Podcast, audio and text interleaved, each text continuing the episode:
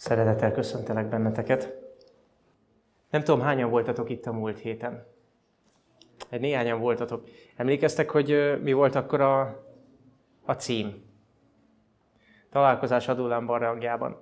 És a 133. Zsoltárral foglalkoztunk. Most egy újabb találkozásról szeretném, hogyha együtt gondolkodnánk, ennek pedig azt a címet adtam, hogy találkozás a vőlegénnyel. Nyilván sejthetitek, hogy miről fog szólni a történet, nem csak azért megkírtam a próbetűkkel. Ez a tíz szűz példázata. A tíz szűz példázata Máté Evangélium a 25. fejezetében van. És az az igazság, hogy egy óra kevés arra, hogy ezt a példázatot minden részletében átnézzük. Én egy nagyon-nagyon egyszerű bevezetést szeretnék adni. Olyan egyszerű bevezetést, hogy egy kisgyerek is megértse. Ha gyerekek, hogyha egy picit tudtok rám figyelni, akkor mondok egy történetet, és mutatok egy csomó fényképet. Jó lesz? De csak azoknak, akik figyelnek. Képzeljétek el, hogy Jézus egy alkalommal már a szolgálata vége felé felment a tanítványaival az olajfák hegyére, és éppen lement a nap. Éppen este volt.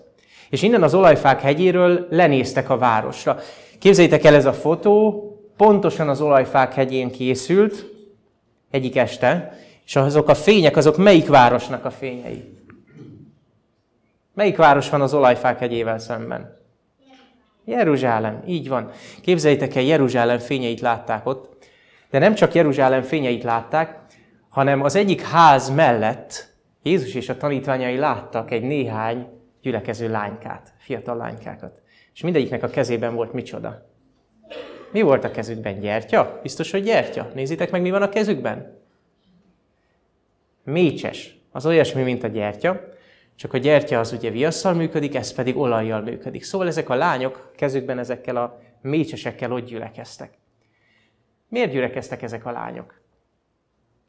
Hát a lányok nagyon szeretik az ilyesmit, amikor az egyik barátnőjük férjhez megy. És ők lehetnek a milyen lányok?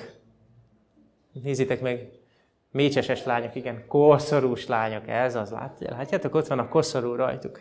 Koszorús lányok. És képzeljétek el, hogy a koszorús lányok ott gyülekeznek, és nagyon várják, hogy a barátnőjük mikor, mikor, mikor tűnik fel, és, és mikor kezdődik már végre az esküvő. Képzeljétek el, azon a helyen egy esküvő úgy néz ki, hogy a vőlegény eljön a mennyasszonyért, a mennyasszony házához, és onnan elviszi, és utána a mennyasszony a barátnőivel, meg a vőlegényel együtt végigvonul az utcán.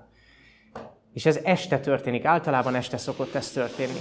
És Jézus és a tanítványai ezt látták onnan az olajfák hegyéről, hogy ott gyűlik egy csoport, és Jézus és a tanítványai hosszan beszélgettek ott, órákon át beszélgettek fenn a hegyen, és azt látták, hogy ezek a lányok még mindig ott állnak, ott téblábolnak. Nem jön a vőlegény. Még mindig nem jön a vőlegény. Szeretitek, amikor esküvőn vagyunk, és nem jön időben a vőlegény meg a mennyasszony? Ki az, aki volt már olyan esküvő, hogy nem jött időben a vőlegény meg a mennyasszony? Képzétek el, én egy időben zenéltem esküvőkön a barátaimmal, ilyen mindenféle maskarába voltunk beöltözve, és rendre mindegyik esküvőn a mennyasszony elkésett, meg a vőlegény elkésett. És úgy döntöttünk a feleségemmel, hogy a mi esküvőnkön ilyen nem lesz. Halálpontos esküvő lesz. Képzeljétek el, rajtunk kívül, ezt senki nem hitte el olyannyira, hogy mire a vacsorára került a sor, addigra a vacsora elkésett. Mert á, úgy is késni fognak. No, mi nem késtünk, a konyha késett. Képzeljétek el, ezek a lányok már várnak ott órák óta, és nézzétek csak, mi van a kezükben? Olajmécses, és az olaj az egy idő után elfogyott. Elfogyott. És Jézus és a tanítványai azt látták onnan a hegyről, miközben beszélgettek, hogy az egyik lámpás elsötétedik, aztán a másik, a lányok már így ledőlnek, már póbiskolnak, mert csak nem jön a vőlegény. Elsötétedik a harmadik. És egyszer csak egy kiáltást hallottak éjszaka, éjfélkor. Azt hallották, hogy jön a vőlegény. Jön a vőlegény. Megérkezett a mennyasszony házához, és fel akarja venni a mennyasszony, gyerünk, kezdődik az esküvői menet. Végig megyünk a, a városon, és mindenkinél kell, hogy legyen egy-egy lámpás világítani. Ugye milyen szép egy olyan esküvői menet? Tele van virágokkal, meg lámpásokkal. Szép lehet? Szerintem nagyon szép, ezek a keleti esküvők nagyon szépek. Úgyhogy képzeljétek el, a, a lányok, akik ott várakoztak, ötnél volt egy ilyen kis korsócska és szép ügyesen megtöltötték a kis lámpásukat olajjal. És a többi lány is odajött ezekhez, akiknél volt korsó, hogy adnátok nekem is egy kis olajat, mert én kifogytam, én nem hoztam pótolajat. És ezek a lányok, akiknél volt pótolaj, azt mondták, hogy hát ne úgy, hogyha én most a felét odaadom neked, akkor lehet, hogy nem érek végig az esküvői menetem, mert bejárták a várost. Menjetek gyorsan az árusokhoz. Hát éjfélkor hány bolt van nyitva? Jeruzsálemben nem olvastam, hogy lett volna 024-es Tesco, vagy bármi. Nem, képzeljétek el, ezeknek a lányoknak szaladgálni kellett ismerősökhöz, meg ide-oda olajat venni. És mire visszaértek, az esküvői menet már nem volt sehol. Az esküvői menet már nem volt sehol. Nem tudtak egymásnak olajat adni, mert hogyha én átöntöm a tiédbe, akkor nekem már nem lesz elég. Elkésett a vőlegény, azt olvassuk. Késett a vőlegény. Késett a vőlegény? Hát képzeljétek el, a vőlegény nem késett, hanem ott várt. Én láttam. Én láttam. A vőlegény ott várt, hogy végre megérkezzen a menyasszony, és végre, mikor megérkezett a menyasszony, akkor egy nagyon szép szertartáson voltunk. Sőt, a közelmúltban még volt egy-két szertartás, ugye? Engedéllyel használom a képeket, csak mondom. Ugye? Ki az, aki ismeri ezt a, ezt a fiatal párt? Ki ez a lány? Jana és Hosszé. És ki ez a másik nagyon magas srác ezzel a szép lányjal? Húha. Joshua is? Enikő, így van, Enikő és Joshua. Nézzétek milyen magas fiú, ugye? Hm. És aztán van itt még egy pár, de ezt léptetem. Ez a kép ma tíz éve készült, csak mondom. És képzeljétek el, amikor éjszaka, éjszaka írom a vázlatomat, hogy oké, okay, tíz szűz példázata, egyáltalán nem esett le, hogy milyen nap van ma. De ma reggel teljesen félkomásan mondom, befejezem a vázlatomat, erre jön egy SMS egy barátomtól, és boldog, sok boldogságot kíván. mire? Ó, oh, ma vagyunk tíz évesek. Mit kaptam volna ezért, ha teljesen elfelejtem, ugye? Nem, eszemben volt nyilván, csak holnapra tervezünk mindent, mára csak egy dologra tudtam koncentrálni, arra, hogy, arra, hogy készen legyek az ige hirdetésre. Nézzétek, ez az esküvő félig meddig szomorú véget ért, félig meddig nem. Az esküvőt megtartották, de képzeljétek el, a tíz barátnőből öt hiányzott. Őket nem engedték be végül az esküvőre. A lányokat kérdezem, ti milyen koszorús lányok szeretnétek lenni? Akiket beengednek, vagy akiket nem engednek be? Ugye? Ugye? Jobb, hogyha bejutunk arra az esküvőre. Biztos nagyon jó. Biztos nagyon jó. Nos,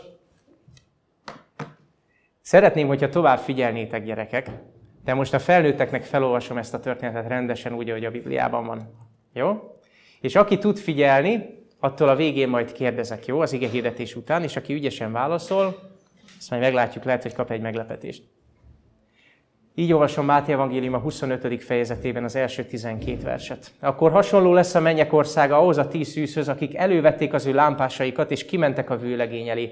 Öt közülük eszes volt, és öt bolond vagy balga. Akik bolondok voltak, mikor lámpásaikat elővették, nem vittek magukkal olajat. Az eszesek pedig lámpásaikkal együtt olajat is vittek az ő edényeikben. Késett pedig a vőlegény, minnyáján elszunnyadtak és aludtak, éjfélkor pedig kiáltás lőn. Ím, hogy ő a vőlegény. Gyertek elé! És mikor felkeltek mind a szüzek, és elkészítették az ő lámpásaikat, ekkor felkeltek és elkészítették lámpásaikat. A bolondok pedig mondták az eszeseknek, adjatok nekünk a ti olajit, olaj, olajatokból, mert a mi lámpásaink kialusznak. Az eszesek pedig feleltek mondván, mert talán nem lenne elegendő nekünk és nektek. Menjetek inkább az árusokhoz és vegyetek magatoknak. Mikor pedig venni jártak, megérkezett a vőlegény.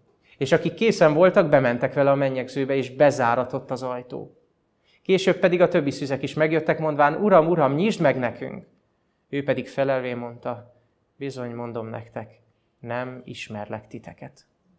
Nem ismerlek titeket. Úgy gondolom, hogy ez a példázat azért több, mint egy esküvői történet, igaz? Igaz? Szeretnénk, hogyha megfejtenénk együtt, és megértenénk együtt ezt a példázatot. Nem tudom az egészet kifejteni előttetek, és nem is az a célom, hogy most mindent megmondjak. A célom az, hogy rávegyelek benneteket, hogy elővegyétek ezt a példázatot otthon, és magatoknak kutassátok. Mondhatjuk úgy, hogy ez most egy ilyen iskola példa. Tanuljuk egy kicsit, hogyan lehet a Bibliát megérteni.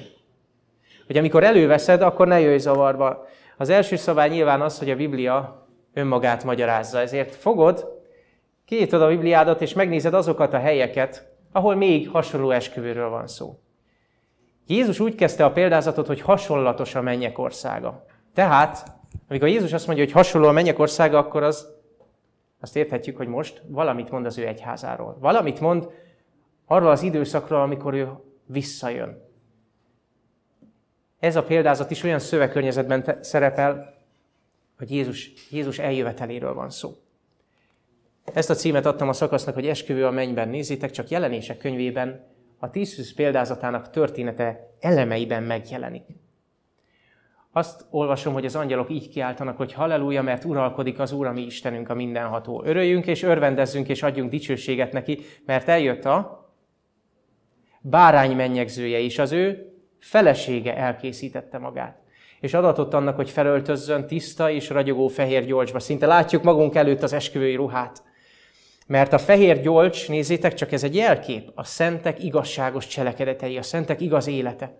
És azt mondta nekem, tudnék, az angyal ezt mondja Jánosnak, János apostolnak, írd le, írd meg, boldogok, akik a bárány mennyegzőinek vacsorájára hivatalosak. Ki a három szereplő?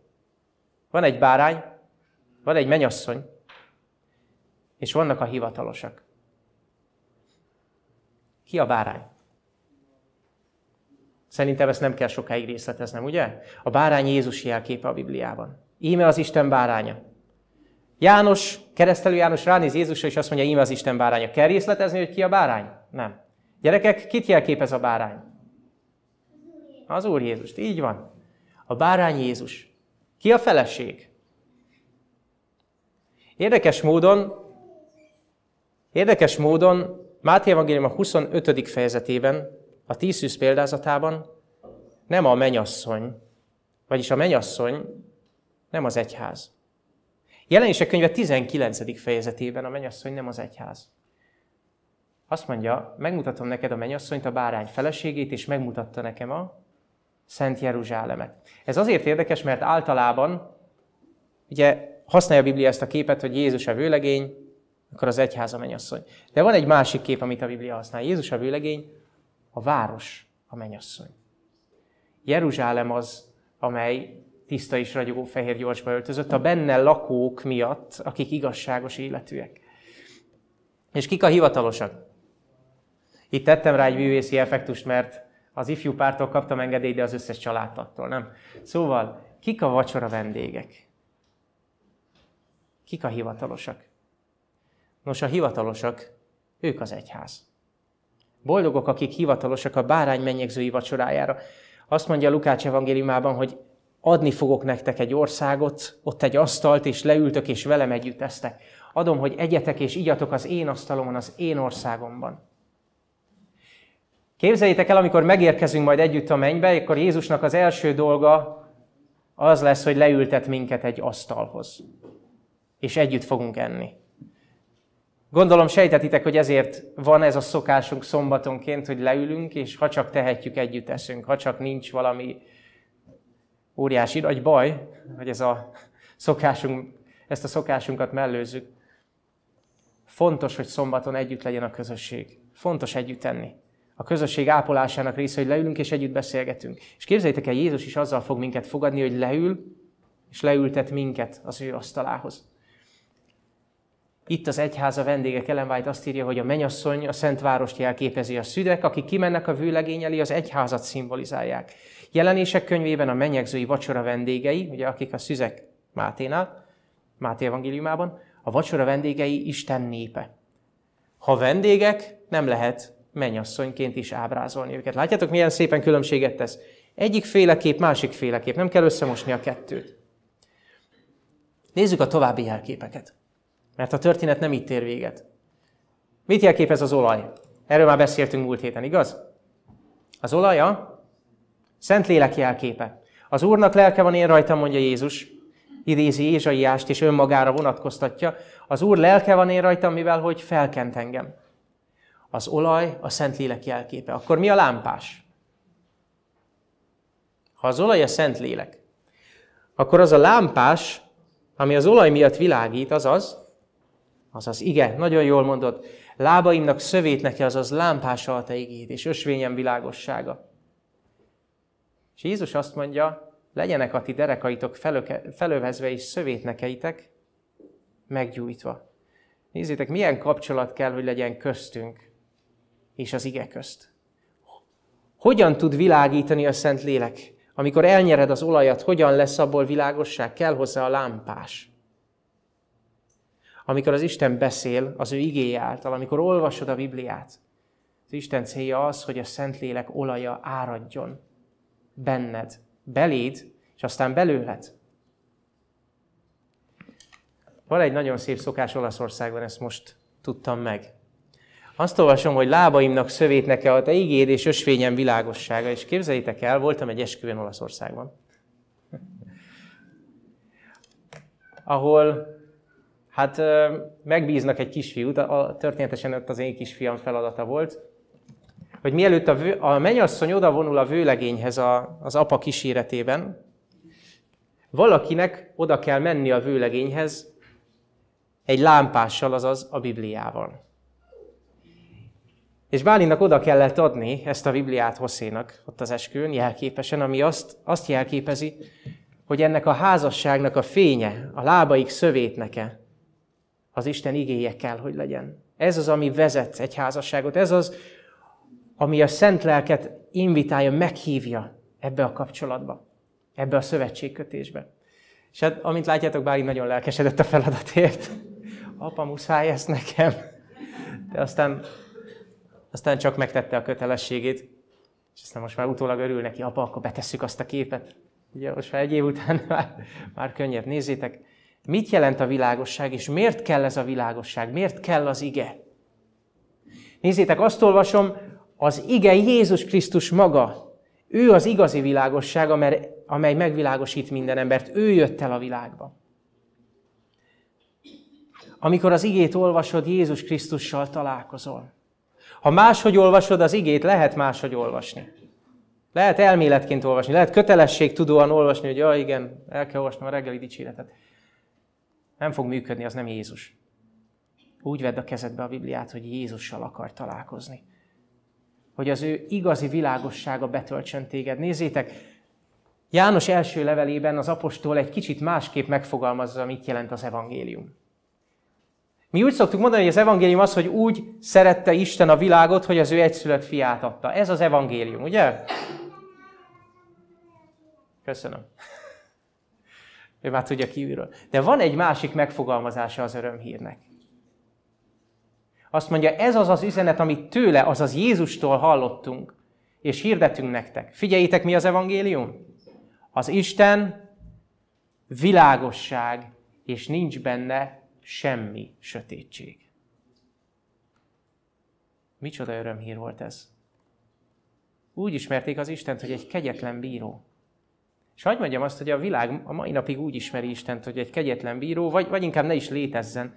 De ha, ha létezik, akkor a, az Isten kegyetlen, mert hogy aki megengedi, hogy gyerekek betegek legyenek, aki megengedi, hogy háborúk legyenek, aki megengedi, hogy embereket kínozzanak és emberi életeket tönkre tegyenek, az milyen Isten? És nekünk azt mondja ez az ígéret, hogy nem, nem, az Isten világosság, nincs benne sötétség. Ez azt jelenti, hogy ami sötétség van a világban az, nem tőle ered. És ez a nagy felismerés, ezért jött Jézus, hogy ezt elmondja. Egy mondatban el lehet mondani, amit Jézus három és fél éven keresztül tanított. Az én atyám világosság, nincs benne sötétség. Amit eddig hittetek, hogy ő benne sötétség van. Amit eddig róla gondoltatok, hogy ő kegyetlen, számonkérő, és hagyja, hogy az emberek, az emberek szenvedjenek, az nem ő.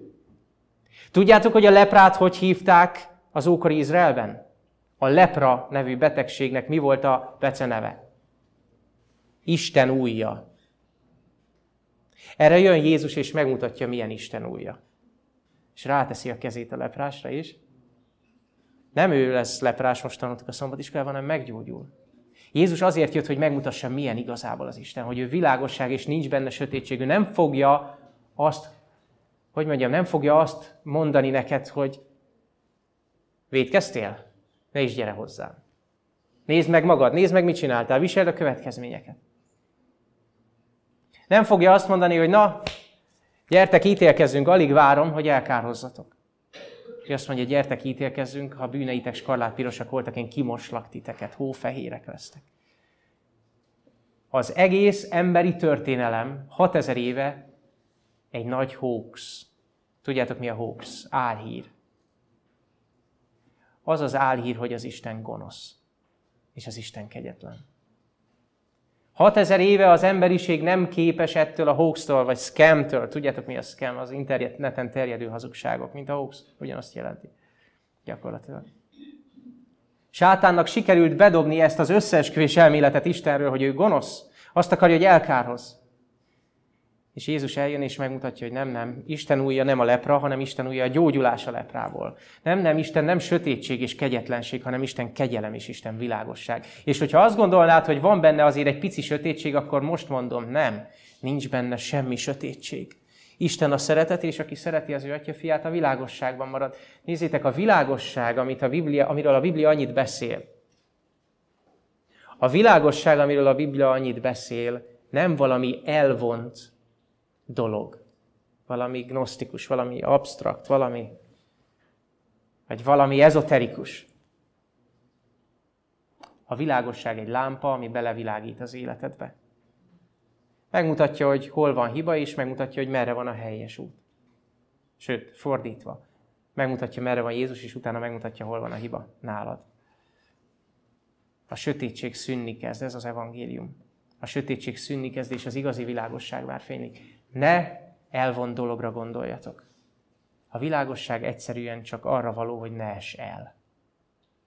Ha itt leúznánk a redőnyöket, mindenhol besötételnénk, és utána azt mondanám, hogy testvérek, akkor most vonuljunk ki, hányan ütköznénk össze? Elég sokan, ugye? A sötétség lényege, hogy megbotlasz meg, meg falnak mész. A világosság lényege az, hogy nem mész falnak. Nem kell falnak mennünk, mert az Isten szeretet.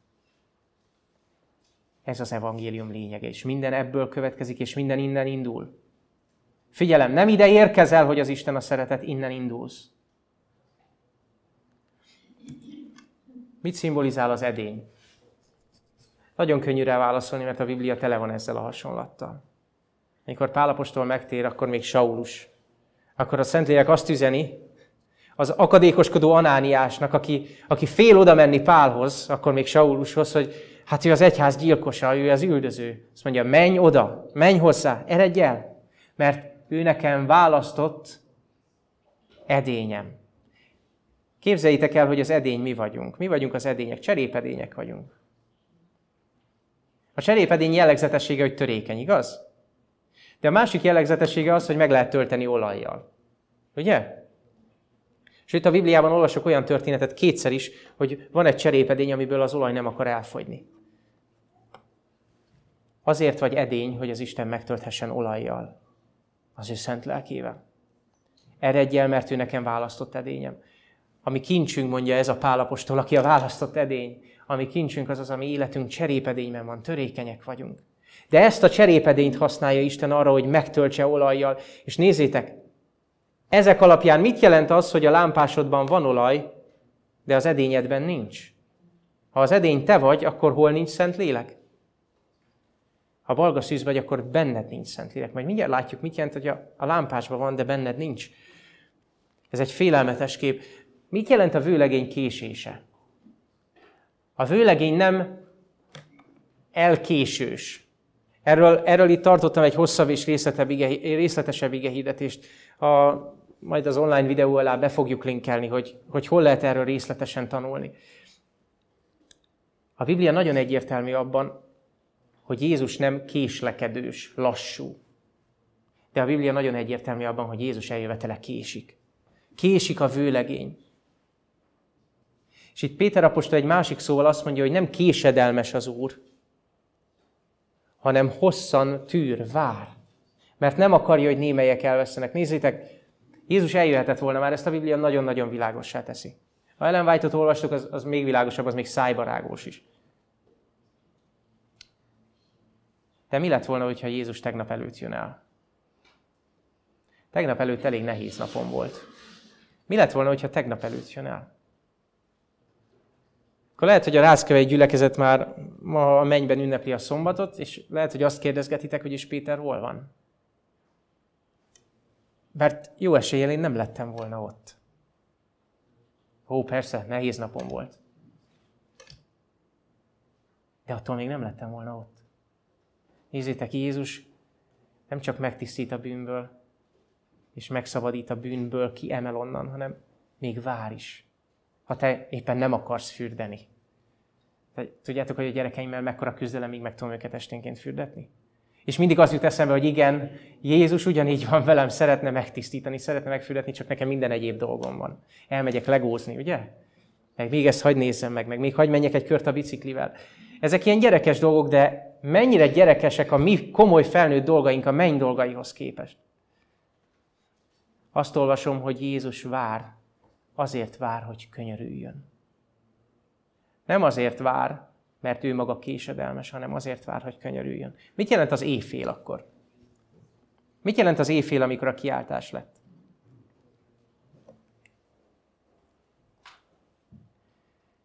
Nézzétek, én mindig elmondom, és csak ismételni tudom magamat. A Biblia, a Biblia nem hazudik nekünk, nem szépíti a dolgokat. A Biblia őszintén elmondja, hogy mielőtt Jézus eljön, a világnak lesz egy nagyon-nagyon mély pontja. De tudjátok, ezt már nem csak én mondom, már a tudomány is azt mondja. Aki nem hisz Jézus eljövetelében, akkor is kijelenti a tudomány, hogy egy nagy krízis van előttünk. Gondoltátok volna 2019 20 szilveszterén, hogy milyen év vár ránk 2020-ban? Gondoltátok volna, hogy, hogy nem lehet rendesen boltba menni, és fel kell tenned a maszkot, és ez már a szabadság jele, hogy egyáltalán elmehetsz boltba bármikor, nem csak adott órákban. Gondoltátok volna, hogy ajándék az, hogy kiléphettem az országból külföldre egy kicsit nyaralni? Mert, mert néhány hónapja még nem lehetett elhagyni az országot, sőt a házadat sem nagyon. Gondoltátok volna, hogy 2020 egy ilyen év lesz?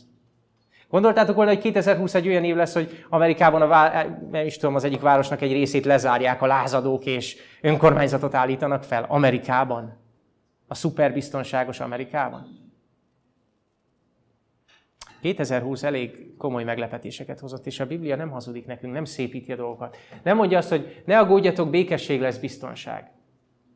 Sőt, az ellenkezőjét mondja, ne higgyetek azoknak, akik azt mondják békesség és biztonság. Lesz békesség és biztonság az Isten országában, de előtte jön egy nagy válság. Előtte jön egy nagy válság. Előtte a Föld eljut, a világ történelme eljut az éjfél pontjához. Tudjátok, mi az éjfél lényege, hogy annál sötétebb már? Nincs. Éjfél után már csak világosodik. És pontosan éjfélkor jön a vőlegény. Pont akkor, a legsötétebb órában. Egyébként pont akkor, amikor a legnagyobb szükség van rá. Nagy nyomorúság lesz, amilyen nem volt még. És mit jelent ez a kiáltás? Nem egyszerűen arról van szó, hogy az Isten azt mondja, hogy jó, akkor most jön egy éjfél, hagylak titeket ebben a nagy válságban. És majd kezdtek vele, amit akartok, aztán én eljövök. Mielőtt az éjfél jön, ő adni akar nekünk valamit. És ez a reménység. Azt mondja Jézus eljöveteléről, nem azt mondja, hogy Jön majd az a rettenetes nap, azt mondja, ti pedig várjátok azt a boldog reménységet. Várjátok azt a boldog reménységet, a nagy Istennek és megtartó Jézus Krisztusunknak dicsősége megjelenését. Ez a második eljövetel. És a második eljövetel híre, ez az örömhír, amit idegen szóval adventnek szoktunk nevezni, amit ez a gyülekezet a nevében is hordoz. A legszebb örömhír minden kereszténynek. Pálapostolnak ez volt a boldog reménység. Ez tartotta életben, ez volt a pacemaker, ez volt a lélegeztetőgép. Hamarosan eljön Jézus, ez a mi boldog reménységünk, és hiába van éjfélkor, hogy is mondjam, mekkora sötétség, önmagában az a tény, hogy hamarosan megszól az a kiáltás, hogy itt van a vőlegény, új életet ad a hívőnek. Mennyire elfelejtette a kereszténység azt, hogy a lényeg az, hogy Jézus visszajön. Nem 2000 éve meghalt értünk és pont, hanem a 2000 éve felállított keresztnek a fénye bevilágítja előttünk az utat a mennyei városig, ahol az a valaki fogad minket, aki meghalt értünk ott a kereszten. A kereszt fénye be kell, hogy világítsa előttünk az utat egészen a második eljövetelig. Ne felejtsétek el, hogy Jézus hamarosan visszajön, és ez reménység. Nos, a kérdésem ez, van nálad olaj? Van az edényedben olaj? Vagy a szomszédhoz fogsz kopogni majd, hogy kezd a lámpásom kialudni, tudnál adni egy kis olajat? Tudjátok, hogy mindenkinek saját olaja kell, hogy legyen az edényben? Tudjátok, hogy nem tölthetjük be egymást szentlélekkel, hanem Jézus tud egyenként betölteni minket? Tudjátok, hogy Istennek nincsenek unokái? Csak fiai vannak. Nem lehet azt mondani, hogy nekem van egy lelki atyám, aki engem az Istenhez vezet. Meg hogy az én szüleim jó keresztények, ezért én is. Nem. Közvetlenül kell kapcsolódnod. Van nálad olaj? Amikor csak a lámpában van olaj, és az edényben nincs, arról nagyon érdekeseket mond a Biblia. Nagyon érdekeseket mond Jézus. Tudjátok, mit mond az írás tudókról? Meg a farizeusokról? Ha azt mondom, hogy farizeus, akkor mindenkinek ilyen rossz érzés, hogy ja, igen, a farizeusok. Na is figyelj rá, ő egy farizeus. Képzeljétek el, Jézus azt mondja, hogy figyelj a farizeusra. Azt mondja, amit a farizeusok és az írástudók mondanak, azt mind megtartsátok. Mert ők azt mondják, amit Mózes mond, és amit Mózes mond, az jó, mert azt én mondtam. Mondja Jézus. Igen, amit Mózes mond, az valójában Jézus mondta. De a farizeussal az a gond, hogy ő maga nem cselekszi. Azt mondja neked, hogy öltöz úgy, egyél úgy, viselkedj úgy, ilyen legyél, olyan legyél, mert az elvárásaival jön feléd, és az a helyzet, hogy sokszor igaza van. Jézus azt mondja, figyelj rá, hogy mit mond. Ami jó, azt tartsd meg. De ne légy olyan, mint ő. Mert neki, ő csak a szájával mondja, de nem cselekszik. A kezében van a szentírás, a lámpa és világít, de benne nincs olaj. Itt van olaj. Itt nincs olaj. Sőt, hagyj menjek tovább. A farizeusokat és az írástudókat a képmutatással ismerjük, de van itt egy félelmetes idézet. Ugyanehhez a példázathoz Ellen White ezt a magyarázatot fűzi. A bolond szüzek által képviselt emberek még csak nem is képmutatók. Tisztelik és pártfogolják az igazságot, szeretik azokat, akik hisznek az igazságban. Figyelem, a bolond szüzekről beszélünk. A balga szüzekről. Azokról, akik nem tudtak előre gondolkodni, és és nem hoztak olajat magukkal, akikben nincs szent lélek. Nem képmutatók. Tisztelik és pártfogják az igazságot. Szeretik azokat, akik hisznek az igazságban. Mégsem vetik alá magukat, és itt jön a kulcs. A szent lélek munkájának. Lehet, hogy itt van a kezemben a Biblia. És lehet, hogy innen világítok nektek a Bibliával a szószékről, és le, lehet, hogy mondok egy pár okos dolgot. Aztán eljöttök hozzá, megnézitek az életemet, és megbotránkoztok, akkor itt van lámpa, és itt van olaj, de itt nincs olaj. Nem vetik alá magukat a Szent Lélek munkájának, nem estek a sziklára. Ugye ez egy másik kép, amit Jézus alkalmaz. Mit jelent a sziklára esni? Nem engedték, hogy régi természetüket ez a kőszikla szétszúzza. A régi szokásaid, a világhoz való ragaszkodásod, az, ahogyan az életed hajója ott van a tengeren, és a tenger elkezdett befolyni a hajóba. Ugye? A hajónak a tengeren kell lenni. Téged nem akar az Isten kivenni a világból. De a tenger ne legyen a hajóban, hanem a hajó legyen a tengeren, ugye? A világban élsz, de a világ ne legyen benned. Te vagy a világban, de a világ ne legyen benned. Hagyd, hogy ez a kőszikla összetörjön. Tudjátok, hogy a megtérés egy fájdalmas dolog, nem fizikailag. Lelkileg fájdalmas. Nem fogok nektek hazudni. Ott kellett hagynom egy csomó dolgot, ami úgy hiányzott. Egy darabig.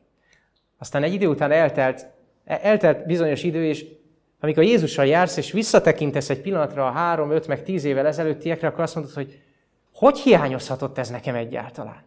Rá nem bírnék nézni. Tegnap beszélgettem egy nagyon jó barátommal, nagyon közeli barát. És beszélgettünk a számítógépes játékokról. Tudjátok, hogy én mennyire függő voltam? Nem akarjátok tudni, hogy mennyire voltam.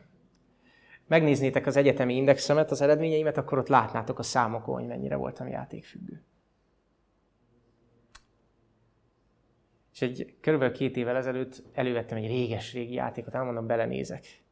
És körülbelül öt percet bírtam, vagy kevesebbet. Idegesített, irritált. Úgy éreztem, hogy megrabolnak. Úgy éreztem, hogy megrabolnak a legfontosabb talentumomtól, tudjátok melyiktől?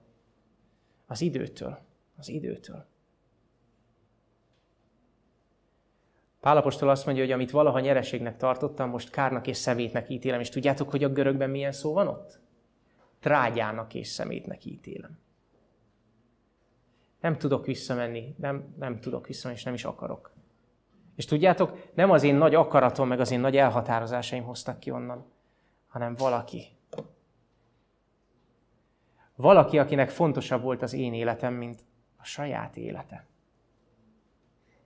Jézus Krisztus az, aki ki tud téged hozni. És tudod, először fáj, amikor elszakadsz, mert egyrészt szembesülnöm kellett azzal, hogy én most, amikor eldöntöttem, hogy nem játszok, akkor el kellett dönteni, tehát meg kellett hoznom ezt a fájdalmas döntést, hogy én ezt befejeztem. És tudjátok, hogy mi volt állandóan a gondolatom? Pedig már milyen jó eredményeket értem el egy puffogós játékkal, és ölni kellett, stb. Már, már kezdtem jó lenni. Már féltek tőlem a koleszban néhányan. Na, nem voltam az élvonalban azért annyira, de volt egy-két ügyes húzás. És most ehhez csak egy kicsit sem mehetek vissza, egy kicsit se, egy kicsit se. És aztán eltelt egy bizonyos idő Jézus mellett, és visszatekintesz, és azt mondod, hogy egy kicsit se, dehogy is. Dehogy is. Engem megraboltak. Elrabolták az időmet, én meg elraboltam az időt, amit Isten adott nekem. A régi természetünket hagyjuk, hogy szétszúzza. Ne félj elszakadni a múltattól. Ne félj azt mondani, hogy eddig nyereség volt, most nem. Ne félj azt mondani, hogy ez nekem nem kell többet. Egy pillanatra fog csak fájni. Olyan, mint a tűszúrás, tudod, amikor, amikor tudod, hogy szükséged van arra az injekcióra. Utána jobb. Utána jobb.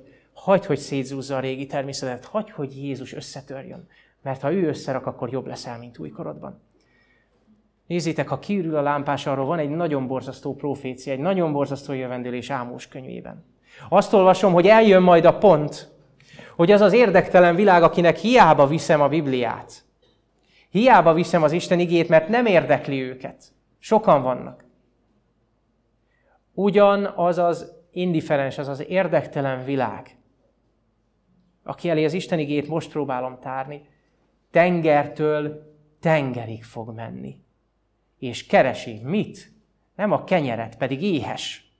Azt olvasom, nem víz és kenyér után való éjséget, hanem az Úr beszédének hallgatása után való éjséget fogok támasztani. És ha tovább olvassátok ezt a fejezetet, akkor Pál nagyon apró pénzre váltja. Elmondja, hogy ez a gyakorlatban azt jelenti, hogy beszélj szépen, légy tiszta, légy hűséges. Ezeket Jézus műveli benned. Ő nála van az erő. Ez a nagy titok, mondja a Kolossi levélben, hogy Krisztus ti bennetek van. Ezért reménykedhettek abban a dicsőségben, amikor majd Jézus eljön. Krisztus benned. Nem, figyelem, nem melletted.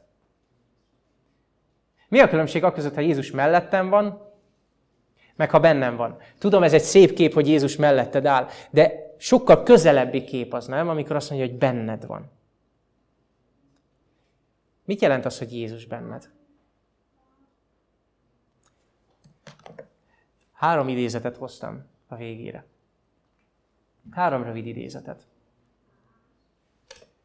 Mind a három idézetben szerepel ugyanaz a kifejezés, a bennünk lakó üdvözítő. És majd el fogom mondani a történetet, hogy honnan vannak nekem ezek az idézetek. Azt mondja, akik Jézus lábánál tanulnak, példájuk és beszédük által Krisztus jellemét mutatják be. Jaj, de szeretem ezt a mondatot. Életükben kevesebb a sürgés, forgás, izgalom azonban több a csendes és ünnepélyes öröm. Szeretnétek olyan életet, ahol kevesebb a sürgésforgás izgalom? Egy kevésbé ADHD-s életet? Az enyém olyan. Ha Krisztus ott van benned, akkor több lesz a csendes és ünnepélyes öröm. Egy kis csönd. Krisztus iránti szeretetük csöndes, békés, mégis mindent uraló hatalom. Figyelem, nem elveszíted a végtagjaidat, és, és leülsz, ettől van csönd és béke, azt mondja, hogy mindent uraló hatalom, csak hogy nincs benne feszültség.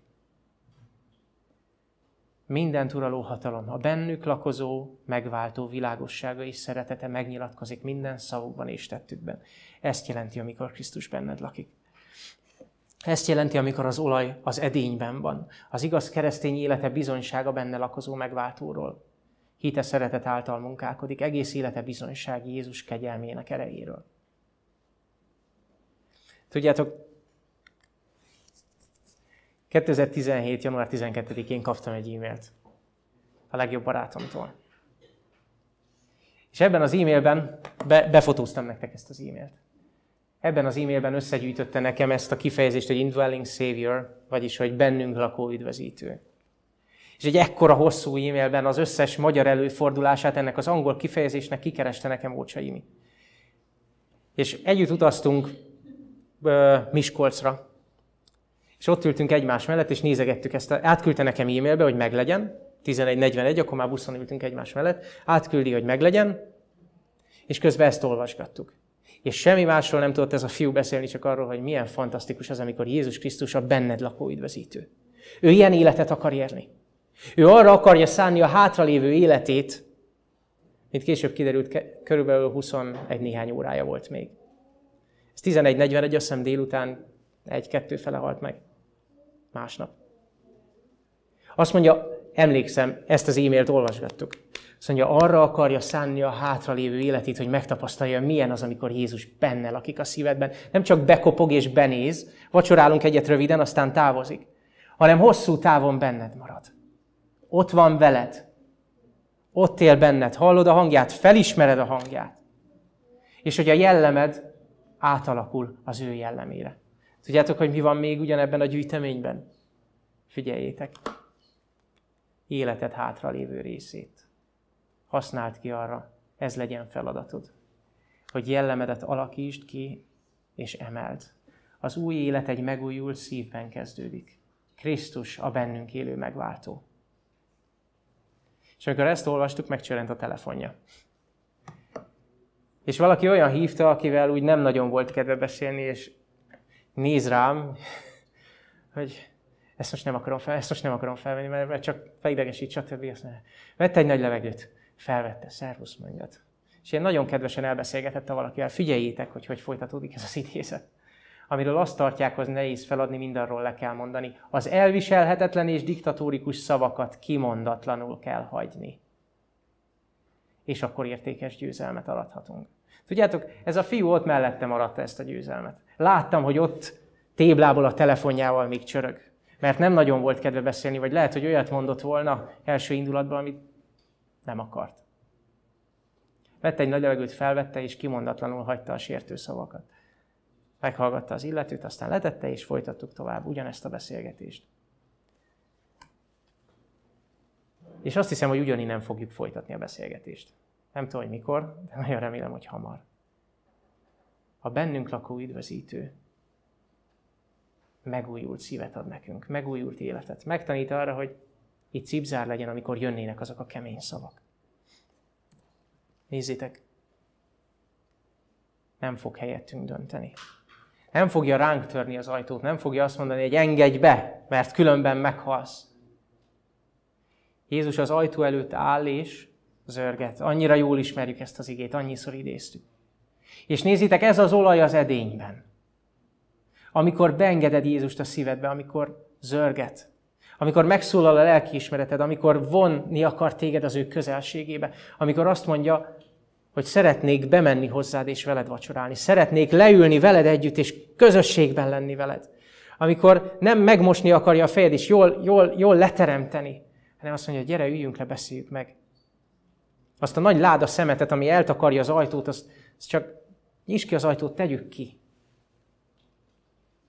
Bemegyek ahhoz. Vele vacsorálok, és ő én velem. És amikor megjelenik a vőlegény, nem azt fogod mondani, hogy jó, nincs nálam olaj. Vagy nem azt fogod mondani, hogy a szikláknak, hogy rejtsetek el minket, vagy nem azt fogod mondani, hogy, hogy nem is tudom, jaj, nekünk elvesztünk hanem azt fogod mondani, amikor Jézus megjelenik. Mivel tele vagy olajjal, az edény tele van olajjal. Íme a mi Istenünk, akit mi vártunk, aki megtart minket, és az Úr, akit mi vártunk. Örüljünk és örvendezzünk az ő szabadításában. Jézus nem fog döntést hozni helyetted.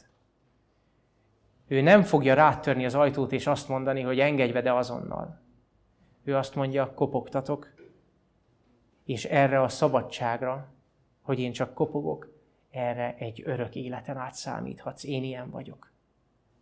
Ha beengedsz, ez a szabadságod mindig meg lesz. Ha beengedsz, akkor oda bent világos lesz. Ha beengedsz, akkor mindig lesz olaj. Ha beengedsz, akkor illatozni fogsz, mint ez az olaj, tudjátok, ez egy illatos olaj. Erről tanultunk múltkor. Ha beengedsz, akkor egy új életet, új életet kezdhetsz velem. Szeretnénk őt beengedni? Szeretnéd őt beengedni? Én nagyon szeretném őt ma is beengedni.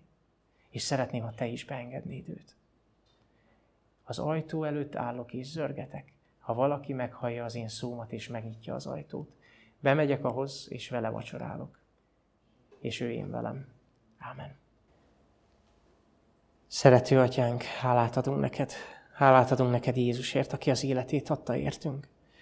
Hálát adunk neked a te szeretetedért, hogy bár majd megszakadt a szíved, de nem léptél közbe, hogy a te fiadat kimensd, hanem értünk őt odaadtad.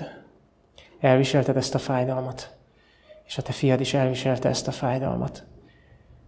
Mert előre néztél, és előre nézett arra az örömre, hogy az emberi nemzetség, mi, én, ott lehetünk majd a te országodban. Megváltottként, újjáteremtettként, megújult élettel. Előre tekintettél arra az örömre, hogy a bűn nem uralkodik örökké rajtunk. Hogy van megoldás, van szabadulás, és már itt a Földön van szabadulás, ha Jézust beengedjük. Atyánk, szeretnénk megnyitni a szívünk ajtaját. Szeretnénk olyan cserépedények lenni, amelyek nincsenek megtöltve mindenféle hiába való dologgal, ami, ami tényleg semmire nem visz. Szeretnénk olyan cserépedények lenni, akik teljesen üresek, hogy megtölthess minket olajjal, és hogy az az olaj soha, de soha ne fogjon ki belőlünk. Atyánk, ez a kérésünk, olyan szépek ezek a képek, és szeretnénk, hogyha ez a kép valóság lenne az életünkben. Tölts be a te szent lelkeddel, járd át a mi szívünket, a mi gondolatainkat, vond ellenőrzés alá. Taníts meg minket a szabadulás útjára, hogy ne legyünk a kísértések áldozatai, hanem kész örömnek tarthassuk minden megpróbáltatást, ami ebben az életben ér minket. Atyánk, ad, hogy olyan nép legyünk, akiknek kész a lámpásuk, akiknek szövétnekei meggyújtva, derekuk felövezve, akik nem alszanak, hanem éberek, akik meghallják a szót, hogy imoljú a vőlegény, akik meghallják a szót, hogy, hogy Jézus hamarosan jön. Segíts, hogy készen várhassuk Jézust. Segíts, hogy a lámpás, a lámpás égjen a kezünkben, hogy az ige gyakorlattá váljon az életünkben, a Jézussal való kapcsolat gyakorlatává. Atyánk, tudjuk, hogy ez a vágyad, és hogy a mi kéréseink azok fontosak nálad, és te meghallgattad azokat már most. Köszönjük a te lelked ajándékát. Köszönjük, fiad Jézus nevében. Amen.